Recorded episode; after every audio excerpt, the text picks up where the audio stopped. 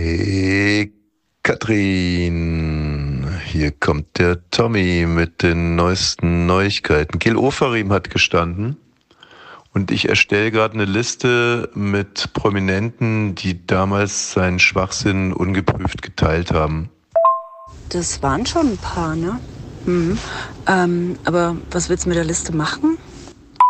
Ja, was man halt so mit Listen macht. Also ich würde die Liste jetzt erstmal nach dem Geburtsjahr der Personen ordnen, danach vielleicht mal nach dem Anfangsbuchstaben nochmal umordnen, dann vielleicht nach dem Körpergewicht nochmal neu anordnen und dann würde ich jeden Einzelnen anrufen und ein bisschen verspotten. Ne? Was man halt so macht mit Listen. Also okay, das mit der Liste habe ich jetzt verstanden, aber wollen wir sonst noch was dazu machen? Du meinst in der Sendung? Ja, genau. Nein. Hallo und ähm, hallo. Heute ist Dienstag, der 28. November und das Logbuch unseres Lebens trage ich ein. Links, links, links um die Ecke stinkt's, hat der Lehrer hingeschissen, hat vergessen es aufzuwischen, kam der liebe Gott, macht daraus Kompott.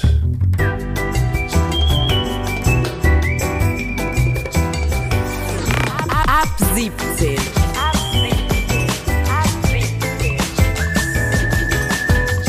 tägliche Feierabend-Podcast-Show. Podcast-Show.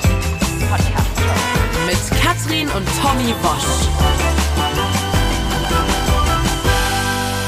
Wir machen zusammen Feierabend. Ja, wenn ihr jeden uns Tag. hört, dann ist Feierabend und zwar in jeglicher Hinsicht. Links, links, links um die Ecke stinkt's. Das ist natürlich ein ja, satirischer Zugang. Also es geht hier um politisches Kabarett eigentlich. Ja. Ein, ein po- politisch-kabarettistischer Zugang zum Zustand der Linken in Deutschland. Man kann übrigens auch sagen, links, links, links, um die Ecke stinkt's, hat ein Aber Vogel hingeschissen. ja oft rechts, ne, wenn man mal ehrlich ist. Ja, aber heute wollen wir uns mal der Linken widmen und dem Elend.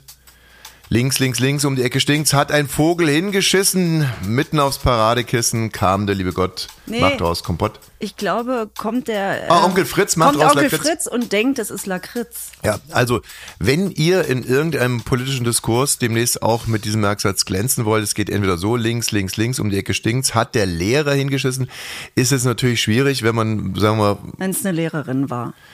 Ja, erstens das, aber auch wenn man jetzt sich in einer Gesellschaft befindet, wo man nicht als Schüler auftreten will, weil man zum Beispiel schon 56 ist, dann bringt es natürlich, bringt der Verweis. Hat der Chef. Ich, bin- für mich der geht ja Chef- immer der Chef, dass hat der, der, irgendwo Chef, hinscheißt. hat der Kanzler hingeschissen, wenn man, da hat der Kanzler hingeschissen mitten aufs Paradekissen und dann kommt der liebe Merz, macht daraus Kompott. Merz müsste ja dann draus machen, Ein Scherz. ma- macht daraus einen Scherz. So und wie gesagt, und wenn man aber mit der anderen Variante glänzen will, dann ist es links, links, links um die Ecke stinkt's, hat ein Vogel hingeschissen. Gerade aus Paradekissen kommt der Onkel Fritz und denkt, es wäre Lakritz. Das geht eigentlich immer. Ja, das ist neutral formuliert. Also um was geht's eigentlich? Das INSA-Institut hat wieder zugeschlagen. Unsere Freunde vom äh, AfD unterstützenden INSA-Institut, das Meinungsforschungsinstitut, auf das sich die Bild-Zeitung in allen wichtigen Fragen beruft. Und die Bild-Zeitung macht heute auf mit der Kanzlerkurve.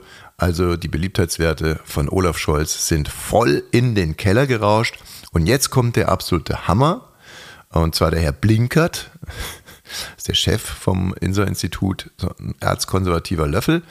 Und ähm, der sagt jetzt, also der kommentiert das und deutet das für uns und sagt, das sind die mit Abstand schlechtesten Sympathiewerte, die von meinem Institut für einen Kanzler je gemessen wurden.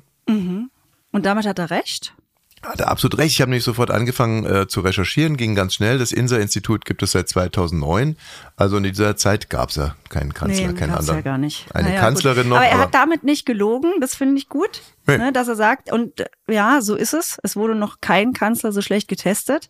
Mhm. Aber es hätte natürlich die Info gefehlt, ist auch der erste Kanzler, der von mir getestet wird. Ist aber nur die eine Hammer-News des heutigen Tages, die politische, die andere ist, äh, und das haben wir in der Welt gefunden, linke Frauen und auch linke Mädchen sind traurig und depressiv.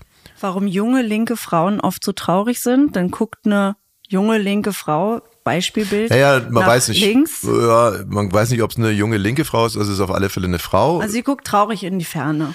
Ja, kann aber auch sein, dass es eine GZSZ-Darstellerin ist, der man gerade irgendwie Guckt das halbe Drehbuch gestrichen hat. Also es ist auf alle Fälle eine Frau, die irgendwie in die Ferne guckt. Ob sie links oder rechts ist, weiß man nicht. Ich meine, es gibt ja auch ein Wahlgeheimnis, muss sie ja gar nicht sagen. Man kann nicht in sie reinschauen, aber es ist auf alle Fälle eine traurig dreinblickende Frau. Obwohl, äh, man muss schon sagen, dass sie sehr links angezogen ist. Sie Also ist links angezogen, also sehr normal. ne? Also sie hat keine, jetzt keine Latex-Sachen an oder sie ist nicht irgendwie auf, auf High Heels unterwegs oder so, sondern es ist jetzt eher eine normal angezogene Frau, ergo links. Also sie ist nicht geschminkt, ergo links. Und jetzt fragt sich die Welt auch, warum sind denn junge linke Frauen so traurig? Hm. Und da gleich die erste These, unterschätzen sie, wie glücklich ein traditionelles Leben macht?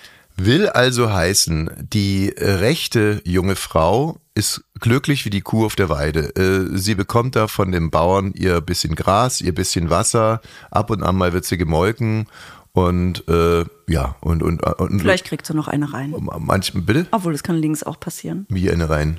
Na, von ihrem Typen. Von ihrem Typen? Von wem denn? Wer ist denn ihr Typ? Na, hast du nicht gerade die, hast du es nicht gerade erzählt? Warum soll denn der Bauer die Kuh schlagen? Also sowas. Der Ochse oder was? Der Stier? Ah, Nix. Der Stier kommt einmal im Jahr, kommt er auf die Weide und dann macht sich äh, unsere Freundin macht sich dann ein bisschen hübsch. Ähm, Lipgloss. nein, da wird einfach nur im, im, im, im Intimbereich wäscht die sich. Also hast du schon mal so eine Kuh gesehen? Also ist ja, Ob ich schon mal eine Kuh gesehen habe? ja.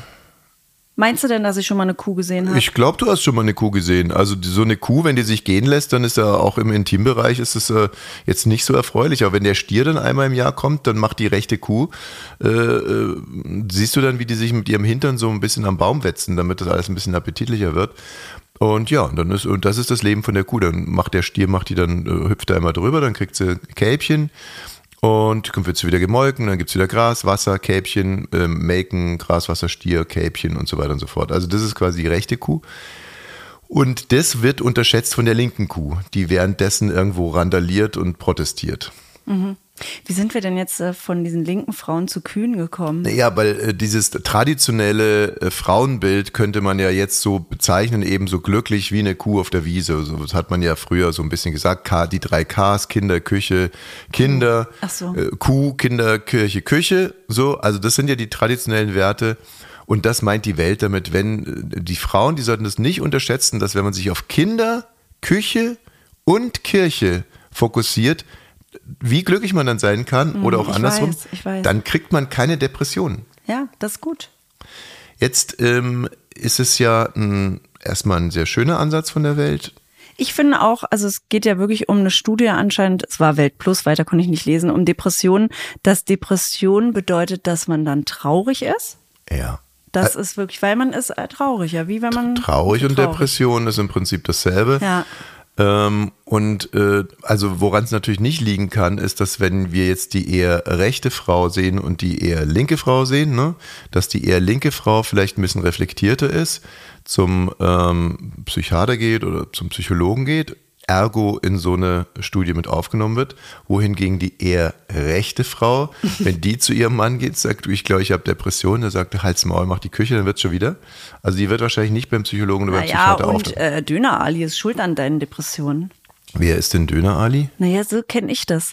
Wenn die, also ich habe mir gerade ein Ehepaar auf dem Dorf vorgestellt, ne, wo also beide rechts, AfD-Wähler, und ähm, sie sagt, ich mir geht's nicht so gut, ich habe Depressionen. Er sagt, geh in die Küche, und eigentlich ist er dann immer noch ein Migrant schuld. Und den einzigen, die die kennen, ist Döner Ali. Ach so, ist es so? Ja, Also wenn die Frau zum Beispiel in den Wechseljahren ist, dann sagt der Mann, ach, Schwachsinn mit den Hormonen, Döner Ali ist schuld. Ja. Also ist eine Theorie. Ich, äh, apropos Hormone, das ist eigentlich fast das, das schönste Beispiel für, für mich für äh, mä- männliches Heranwachsen, also sozusagen als, als Geschlecht. Und zwar habe ich gesprochen mit einem ähm, 65-jährigen Mann, Basketballer. Ich mag ihn eigentlich sehr. Und er wurde seiner, von seiner Freundin verlassen. Und muss, ja, und man muss dazu sagen, das ist eigentlich wirklich ein netter Mann. Das Problem bei ihm war, dass er einfach nur Basketball gespielt hat. Die ganze Zeit. Und wenn er selber nicht gespielt hat, dann hat er zugeguckt. Dann hat er da zugeguckt, hat er dort zugeguckt, hat er hier zugeguckt, dann hat er noch drei Mannschaften trainiert. Und er hing eigentlich die ganze Zeit nur mit seinen Kumpels ab in der Kabine und hat Bier getrunken oder hat selber gespielt. So, und dann hat die deutlich jüngere Frau ihn verlassen. Und dann haben wir miteinander gesprochen. Und dann hat er gesagt, am Anfang, war er wirklich sehr, sehr wütend und hat es nicht verstanden. Aber ähm, dann hat er versucht, auch im Internet so ein bisschen zu suchen und jetzt Eine weiß neue es. Frau oder eine neue Frau? Nee, den Grund dafür. Und da meinte er, ich glaube, das sind die Hormone. Und das finde ich einfach so gut. Also der ist schon, ne, der ist der Lösung schon zumindest Ja. einen Schritt entgegengekommen. Ja, es ist nicht Döner, alles sind wenigstens schon die sind die Hormone. Hormone. Aber er, also gut, es muss ja jetzt auch nicht er sein. Es kann ja auch sein, dass sie wirklich nochmal anders durchstarten will oder sowas. Mhm. Aber er hat auf alle Fälle nichts dazu beigetragen. Ähm, abschließend könnte man vielleicht sagen, dass zumindest nach meinem Dafürhalten Glück dann entsteht, wenn man sich selber liebt. Das äh, kann im linken Lager gelingen wie im rechten Lager. Ähm, Ob es jetzt bei der Welt stattfinden kann, weiß ich nicht. Ich auch nicht. Succession am See. Das Erbe der Woschs. Äh, Ich weiß, alle warten auf die zweite Staffel und wir stehen hier immer noch mit leeren Händen da. Ja, aber nicht ganz mit leeren Händen. Wir können heute tatsächlich ein Interview mit dem Creator von Succession am See machen. Das bin ich. Ja, du bist ja da. Okay. Ähm, also ganz kurz, was macht den Reiz von Succession am See aus? Der besondere Reiz von Succession am See sind natürlich diese Charaktere. Ja. Menschen, Protagonisten, die man nicht nur nicht lieben kann, die überhaupt nicht relatable sind, sondern die man richtig gehend hasst. Das widerspricht also allen Regeln äh, von Drehbuchschreibens. Man hasst jede einzelne dieser Figuren und trotzdem in der Gesamtorchestrierung des Stückes entwickelt Succession am See eine unglaubliche Sogwirkung. Wir hören mal kurz in eine Folge rein. Wollen wir erstmal ein bisschen Hummer essen? Nein, Ein bisschen Rehrücken? nein, Gambas? nein, Pommes? nein. Äh, was wollt ihr denn? Kaviar? Kaviar. Kaviar. Kaviar. Und Champagner? Nein, nein, Eher Sunkist? nein. Na was denn dann? Sushi. Sushi zum Trinken? Slushy? Schick den Helikopter los, bring Sushi und Slushy! Wie gesagt, man muss diese Figuren hassen, man hasst diese Figuren und man liebt trotzdem die Show. Aber nochmal einen Schritt zurück. Warum verzögert sich denn das jetzt so, dass es weitergeht? Also da, äh, finde ich, hat ähm, eine unserer Darstellerinnen, nämlich Tochter Nummer eins, letzte Woche äh, in einem, wie ich finde, sehr, sehr klugen Interview einen maßgeblichen Satz gesagt. So eine Arbeit wie Succession ist ein künstlerischer Prozess. Sowas kann man nicht planen. Ja, äh, so etwas wie Succession am See, das ist nicht Fließband, das ist nicht äh, Wegschmeiß, das ist Manufaktur und das ist Kunst und das sind künstlerische Prozesse. Und künstlerische Prozesse kann man nur bedingt steuern, denn mal ist Kita, dann fällt auf einmal Schnee und äh, die Darsteller wollen was anderes machen. Also äh, Naja, man kennt's. Äh, Soll es dann neue Figuren geben jetzt in der zweiten Ja. Staffel? In der, äh, in der nächsten Staffel kommt eine neue Figur dazu, eine Frauenfigur, Aha. eine diverse Frauenfigur. Ähm, sie ist ähm, eine Frau, Ja? also mit einer Figur. Und ähm, ja, es ist eine Frauenfigur. Also sie ist, ist eine diverse Frauenfigur, ähm, weil die divers ist. Okay, und welche Rolle nimmt die da ein? Sie ist die neue Geliebte äh, des, äh, von, von Thomas, also meiner Rolle. Äh, er ist ja der Podcast-Host, um den es die ganze Zeit geht, den die Kinder beerben wollen, verkaufen wollen. Ja, ja, ich kenne ja die Geschichte. Und, äh, und die, die neue, diverse Frauenfigur ist eine starke junge Frau übrigens, eine starke junge Frau. Und äh, die ist divers. Und die ist dann deine Geliebte. Die, äh, genau, richtig, das ist meine Geliebte und da wird äh, morgen auch ein Casting stattfinden. Ähm, die Figur muss nicht viel leisten, aber sie ist stark. Sie kichert viel, wenn ich rede. Und Das ist ja- ähm, das ist ja zum Beispiel nicht sehr modern, ne? ja, es ist old-fashioned, aber, ähm, aber modern Also und du divers. sagst was und die neue Geliebte kichert. Ja, also ich als Mann habe die Figur geschrieben, entwickelt ich werde sie casten und inszenieren, diese moderne, starke, junge, neue, diverse Frau. Und hat die denn, also wird die sehr präsent sein? Nein, die hört man, wie gesagt, ab und an mal kichern im Hintergrund und sie hat aber ganz am Ende der Staffel hat sie einen Signature-Satz äh, und das wird wirklich ikonisch äh, und zwar, wir sehen sie nicht und wir hören sie nicht.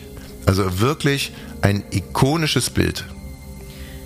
Ich bin gespannt. Und das Casting wird morgen stattfinden und es gibt zwei wunderbare Schauspielerinnen, zwei ganz, ganz tolle Kolleginnen, Ja. die hier, äh, ich möchte nicht sagen, gegeneinander ins Rennen gehen, denn das äh, halte ich für komplett unmodern. Ähm, sie, äh, sie kämpfen um eine Rolle, so würde ich es eigentlich ausdrücken. Und es werden Hanna und Laura sein. Hanna und Laura, Hanna und Laura, die sich um die, äh, die sich darum streiten, die Geliebte von diesem Podcast-Host Thomas zu werden. ne? Äh, Rollenname Desiree Balboa Bum Bum. Succession am See. Das Erbe der Voss. So, ich äh, bin wirklich ein bisschen frustriert, dass jemand anders folgende Idee hatte. Eine Frau hat eine Kirche gebaut, also normalerweise, Naja, die Kirche gab's schon. ach, die gab's schon? Ja, die die ist irgendwie aus dem 15. Jahrhundert oder sowas. Steht in der schwäbischen Provinz. also, Aber sie wird für etwas exklusiv genutzt, was es so in Deutschland noch nicht gibt. ja, äh, Tierbestattungen. Ja, eine Tierbestattungskirche. Tierbestattungen gibt's ja schon in Massen, aber eben noch nicht kirchlich. Was ich mich gerade frage, also wenn wir zum Beispiel drehen wollen in der Kirche, dann muss die Kirche erst entweiht werden oder wir dürfen, also so Filmteams dürfen nur in entweihte Kirchen gehen. Also, ne, Was bedeutet das denn? Naja, eine Kirche wird irgendwann mal gebaut und dann geweiht als zum Beispiel katholische Kirche und bevor dann irgendwelche Leute irgendeinen Schabernack treiben, muss die Kirche entweiht werden. Und jetzt frage ich mich gerade, ob man für Tierbestattungen die Kirche auch erst entweihen darf. Aber das äh, musst du mir jetzt trotzdem wirklich nochmal erklären. Entweihen bedeutet was? Dass man die. Der, der, der juristische Akt wäre eine Umwidmung. Also davor war die dem, dem, äh, der, der, der, der Ausübung von katholischen Glauben gewidmet und dann ist halt, sind da auf einmal so, äh, so Dödel drin, äh, die dann da irgendwie einen Schabernack treiben. Als Schauspieler und als Regisseur und so weiter und so fort. Also kannst im Prinzip in einer entweihten Kirche kannst Ach du so, wohnen. die Kirche kann nicht äh, unterscheiden, das ist jetzt Fiktion, sondern dafür müssen sie entweihen. Naja, nein, du musst ja, das ist ja das Haus Gottes und das, der, der liebe Gott wohnt da in dieser Kirche und der möchte natürlich, dass gewisse Regeln eingehalten werden und bevor dann also äh, so ein schäbiges Filmteam, wie wir es zum Beispiel eins sind, da irgendwie einreitet, ähm, muss der liebe Gott oder darf der liebe Gott da erst wieder ausziehen. Muss dir vorstellen, der liebe Gott kommt dann, da kommen fünf Robben und Wientjeswagen vorgefahren und da zieht der liebe Gott aus der Kirche aus und das, diesen Vorgang nennt man Entweihen. So, und, und erst dann dürfen zum Beispiel Menschen in Kirchen wohnen. Gibt es ja Menschen, die in Kapellen wohnen, muss die Kapelle erst entweiht werden. Du kannst im Prinzip eine Skateboardbahn, ist jetzt nicht ganz äh, top äh, aktuell, eine Skateboardbahn, eine Boulderhalle, eine Boulderhalle. Du kannst so eine Boulderhalle in der Kirche machen, äh, aber dafür muss die Kirche davor entweiht werden. Wie gesagt, ich frage mich halt einfach, wenn da jetzt katholische Hunde äh, beerdigt werden oder äh, die werden ja nicht in der Kirche beerdigt, sondern Naja, wie beim Menschen auch. Da gibt's dann nochmal einen Gottesdienst, einen Trauergottesdienst, man kann sich verabschieden und dann wird die Urne oder der Sarg da rausgetragen zum Tierfriedhof. wunderschön, wenn da zum Beispiel vorne so ein Dackel aufgebahrt wird und dann kann jeder Es nochmal ist ja nicht wie bei Schneewittchen ein Glassarg, sondern kann man da machen. Du kannst du deinen Dackel da vorne aufbahren. Kannst du alles machen. Du kannst natürlich auch einen geschlossenen Sarg machen, ein paar Dackelbilder daneben äh, stellen oder lass es ein. Weiß ich gar nicht. Gibt, was gibt's noch für Tiere, wie ich mir? Naja, da, also Ich kenn Sie nur ein Tier, Dackel. bes- Bestatten da zum Beispiel große Anfrage, Hamster, Wellensittiche, Hamster? Katzen. Also, okay, jetzt, also ein Hamster da vorne aufzubahren, finde ich ein bisschen übertrieben. Das ist ja wohl frech. Das ist nämlich so, man, man hat irgendwie mehr Respekt vor großen Tieren, einfach bloß weil die mehr Masse sind als ein kleines Tier. Deswegen, ich erinnere mich zum Beispiel bei mir nur daran, ich hatte ja diverseste Cookies, Mhm. ne, also Vögel. Da weiß ich überhaupt nicht mehr, wie die bestattet wurden und die sind auch wirklich früh immer gestorben. Ich weiß ganz genau, wo wir unsere Vögel bestattet haben, kann man heute noch hingehen, ist die dritte Birke von oben auf dem, auf dem Seeweg. Ammersee? Äh, Genau. Ja, nee. So. nee ich hab, aber, wir haben in einer Neubauwohnung gewohnt, wahrscheinlich. aber du keine willst Ahnung. wirklich, du, du, du Und bei dem großen Tier, das wir hatten, da weiß ich das noch, dass die, der Hund, der braucht natürlich ein großes Es Grab. geht da bei mir nicht. Es geht bei mir nicht um Verdrängung, sondern ähm, es geht bei mir nur um Charakter. Und zwar für ein Tier, das keinerlei Charakter an, Ein an Hamster, der keinerlei Charakter. der möchte tagsüber ja, den kannst du gar nicht erleben als wirklich als der, der er ist, weil er ständig in der Depression ist durch Schlafmangel und Folter. Der kann nie der sein, der er ist. Der kann sein Potenzial beim Menschen überhaupt nicht entfalten. Deswegen hast du ihn ja nie als Es triggert irgendwas Chara Deswegen hast du ihn nie als Charakterdarsteller So, kennengelernt. ähm, nein, also ich, aber trotz alledem, ich meine, ich kann mit, nee, ich möchte ich nicht. Irgendwie so die Vorstellung, dass so ein Hamster aufgebahrt, dann gibt es eine Absperrung, dann durchbricht einer die Absperrung und will den Hamster nochmal streicheln oder fotografieren, dann wird er wieder eingefangen hier, so wie bei, bei der Queen und so, das ist mir, das ist mir irgendwie nichts. Aber die Idee, wie gesagt, ist großartig, weil, äh, dass da Menschen großes Bedürfnis haben, auf diese würdevolle Art und Weise von ihm Na, auch so ernst genommen, ne? Das ist dann nicht so, man steht nicht so alleine damit da. Ich meine, Tierbestattung, wie gesagt, gibt's ja schon, kostet halt eine Mark. Äh, Und deswegen macht man es eher wahrscheinlich, wenn man einen Garten hat, alleine im Garten. Aber ich finde auch oder glaube, dass das schön für viele Menschen ist.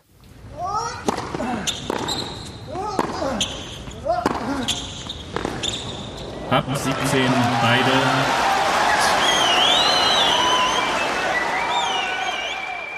Ich habe in dieser Sendung hier vor, ich glaube, zwei Monaten die eine moralische Frage gestellt. Und es war eine wahre Geschichte damals, klar, für eine moralische Frage braucht man immer eine wahre Geschichte. Ich habe bei einem Tennisturnier mitgewirkt. Und während ich gespielt habe, ist eine äh, Oma in mein Auto reingefahren.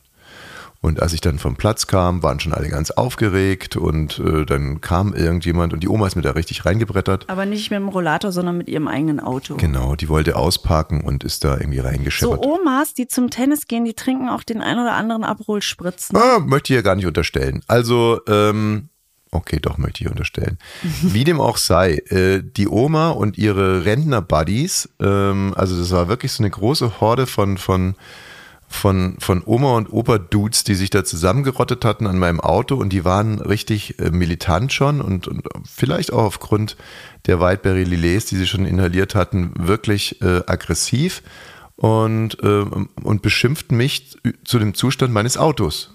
Das muss man sich vorstellen. Oma fährt in mein Auto, ich komme dahin und die sagen, erklär mir, was das für eine Rostlaube ist und dass da schon tausend Dellen drin sind.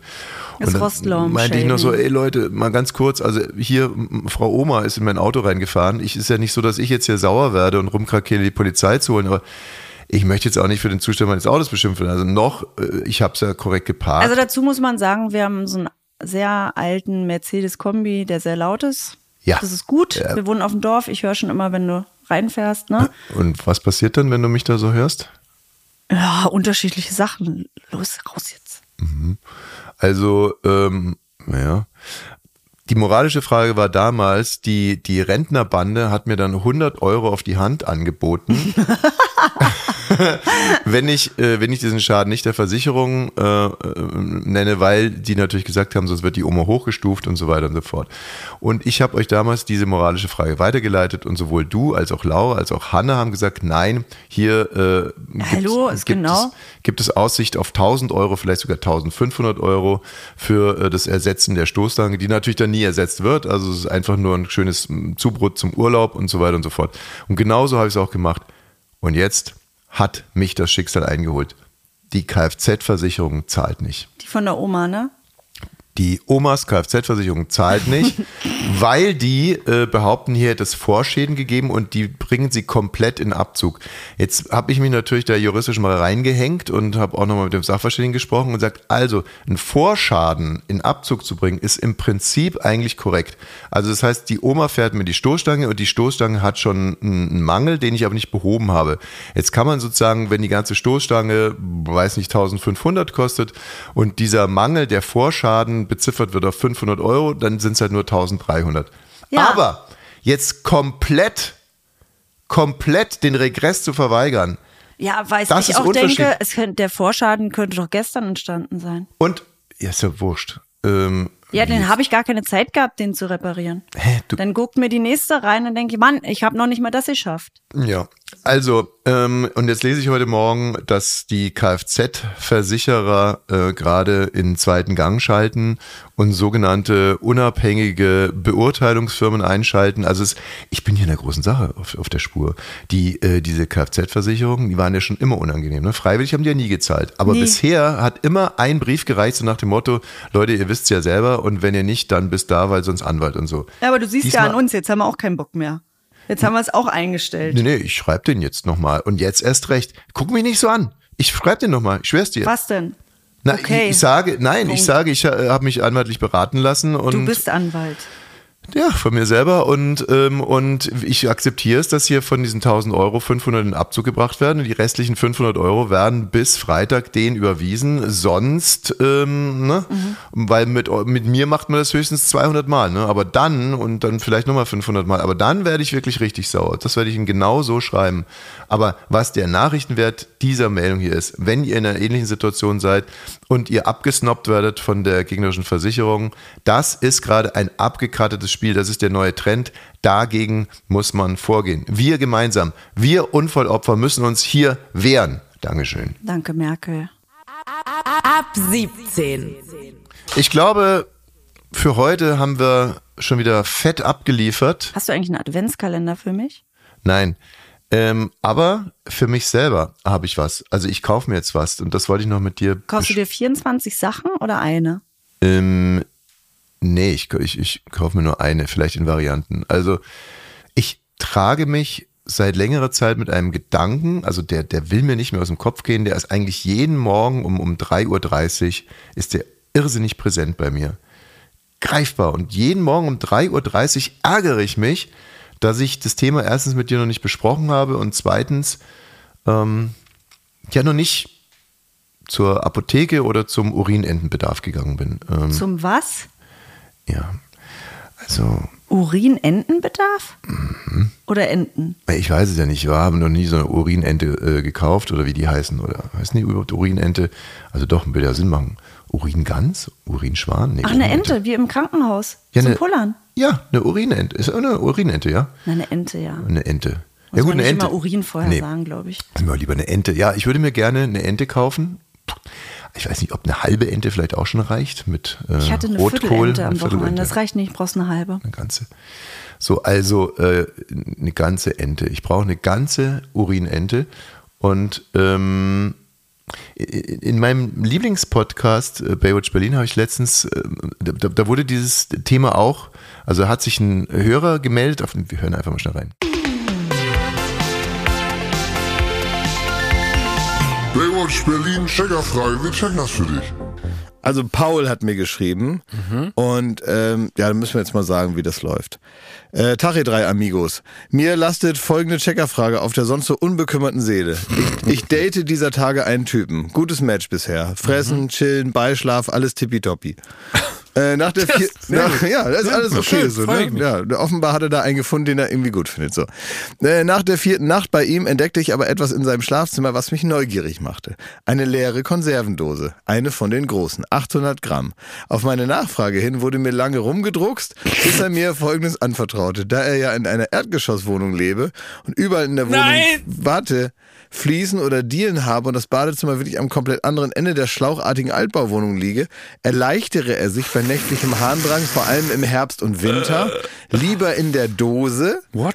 statt den weiten, kalten Weg ins Bad auf sich zu nehmen, quasi Bettpfanne 2.0. Er versicherte mir sofort, das niemals in meiner Gegenwart zu tun, aber seit seiner Beichte stachen die zylinderförmigen Umrisse der Konservendose in wirklich jeder gemeinsamen Nacht zu mir herüber. Ich kann mich nicht entscheiden. Ist er nur ein wunderlicher, aber bauernschlauer Pragmatiker? Oder, oder werde ich bald schon meinem Schöpfer gegenübertreten, handlich zerstückelt und eingekocht in, in 96 Fleischkonserven? Helft mir bitte. Soll ich bleiben oder flüchten? Und sprecht ruhig frei von der Leber. Er ist Franco Solange wir sie noch er, haben, ne? Er ist, er ist Franco-Kanadier und hört keine Podcasts. Gott sei Dank. Gehabt euch wohl, euer Paul. Also, Ja, hier ist also die Frage, konkret, wenn man eine Liebesbeziehung äh, zu jemandem aufbaut und in dessen Schlafzimmer dann, ich verallgemeinere das jetzt mal so ein bisschen, eine äh, alte Dose findet, in die scheinbar uriniert wird. Ob man dann eher von der Fortführung dieser Beziehung absehen sollte. Jetzt ist es bei uns eine andere Situation. Ob man die, ob man dann eine Beziehung nicht weitermacht, weil jemand in den Becher pinkelt? Naja, aber wenn es gerade erst Jetzt wird's losgeht. für mich auch bedrohlich. Naja, aber es geht gerade erst los, es ist das erste Date und da steht dann halt eine alte Ravioli-Dose und da schwappt noch das Urin aus dem Juli und äh, es ist, ist jetzt inzwischen aber schon September, also mal ein bisschen überspitzt jetzt ausgedrückt. Aber bei uns ist ja äh, die Situation eine andere, wir sind ja ein sogenanntes Ehepaar und äh, wenn du jetzt also morgens gut gelaunt zu mir ins Bett krabbeln würdest, wir schlafen ja in unterschiedlichen Betten, sonst würde ich auch über diese Urinenten-Idee gar nicht nachdenken. Ähm, und wenn du da gut gelaunt morgens äh, zu mir ins Bett krabbelst und erstmal die Urinente wegstellen müsstest, Warum müsste ich die wegstellen? ja, weil ich ja noch schlafe. Du kommst, guckst so runter auf mich, sagst, ach Gott, der hat immer noch so einen schönen Körper. Äh, oh, erstmal die Urinente wegstellen. Wäre das dann etwas, wo du, okay, assoziiere frei. Ja, also erst habe ich gedacht, es ist gar kein Problem Mhm. für mich, sondern dann musstest du halt mal pullern. Wenn das aber was wäre, was für dich super normal wäre, dass du es immer machen würdest, Ja. dann würde ich schon, also das Komische ist, ich denke dann gleich an einen alten Mann, Ja. was ja auch nicht schlimm wäre. Irgendwann bist du mal ein alter Mann und dann macht man es vielleicht. Und ich fand es gerade ganz unangenehm, die Vorstellung, dass ich die wegstelle und das dann so schwabbelt hin und her, so das Wasser. Hm. Vielleicht noch warm ist, ne? Naja, 3.30 Uhr, dann ist es, ja, vielleicht ist es dann noch ein bisschen warm. Auf der anderen Seite, ja, ich würde es komisch finden, aber ich würde mich deshalb natürlich nicht trennen. Aber irgendwas, Aber innerlich ein bisschen loslösen. irgendwas würde es schon mit Okay, mir machen. das ja. heißt, für meine Entscheidung muss ich jetzt hier ein paar Sachen in eine in Form von einer Verhältnismäßigkeitsabwägung. Also du würdest dich langsam von mir entlieben, aber ich müsste nachts nicht mehr aufstehen. Ja. Ich kaufe die heute. Wirklich. Ja. Ich, das ist so, und das hat gar nichts mit einem alten Mann zu tun, das hat einfach Nee, mit einem, mit einem ich ja. Alkoholiker zu tun. Also, Ja. nein, also, wer abends drei Bier verhaftet, der muss um 3.30 Uhr schiffen und das muss ich schon seitdem ich aber 20 wie wäre es denn umgekehrt? bin. Wenn du, was du da oben treibst, ist mir so total wurscht. Wirklich.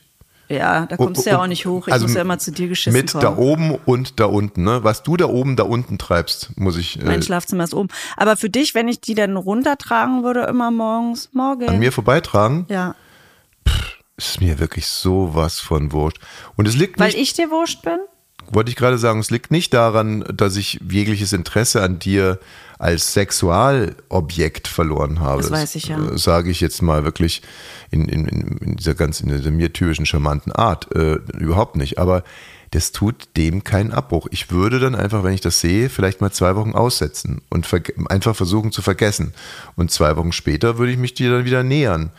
Aber Das weißt heißt andersrum, wenn du kein, keine Lust mehr auf mich hast, kannst du eigentlich die ganze Zeit mit so einer Urinente mit einer gut Da braucht ja gefüllten nicht mal was drin sein, habe ich gerade Nee, gedacht. da Das läufst du einfach ja, so- Bei dir könnte ja auch nur Wasser drin sein, Ja. aber man kann dadurch ja, den anderen manipulieren. Es ist schon so, also ich bin da schon eher verklemmt. Man Wenn man auch jemand ist, der selber nicht gut verlassen kann. So eine Leute gibt's ja, die sich einfach sagen, oh, hier will ich eigentlich nicht mehr sein. Einfach so eine Urinente und dann manipuliert man den anderen dahin, dass er vielleicht geht. ja, Als Tipp hier. Das ist Service. also ein bisschen wie bei Dracula, ne? So, dass er nicht Knoblauch oder so ein Kreuz hochhält, sondern einfach so eine Urinente. Und der andere dann so, okay, ich bin da mal weg. Ich war noch niemals. Gut, also ähm, ich werde jetzt das wirklich Also ist machen. das jetzt so, hast du das jetzt hier so vorgetragen, weil du dir das zu Weihnachten wünschst? das Als, geht ge- als geheimer Wunsch. Nein, das geht für mich dann doch ähm, einen Schritt zu weit. Aber es ist ja, obwohl es Self-Care, Ja, da kann man sich selber die Ente, kümmern. Die Ente gucke ich, die Ente suche ich mir selber aus. Wo gibt's denn sowas? Beim Orthopädiehandel? Ich, Sanitärhaus? ich glaube, es gibt sehr viele Urin. Ich weiß jetzt aber nicht, ob es diese Urinenten in Übergröße überall gibt, die ich ja brauche. So, auch morgen ist wieder ein Feierabend. Ich freue Ganz mich sicher, drauf. ja. Und diesen Podcast, den kann man abonnieren. Übrigens, den kann man vor allem aber weiterempfehlen. Und ihr solltet den auch weiterempfehlen. Wir freuen uns über jede Bewertung. Bei Apple, bei Spotify kann man ein paar Sterne da lassen, uns noch was Nettes schreiben. Bei Instagram auch ab 17 Podcast. Bis morgen. Tschüss.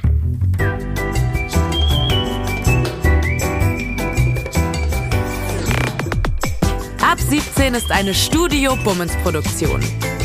Sei auch morgen wieder dabei. Abonniere diesen Podcast und verpasse keine neue Folge. Ab 17. Jeden Montag bis Freitag. Ab 17 Uhr überall, wo es Podcasts gibt.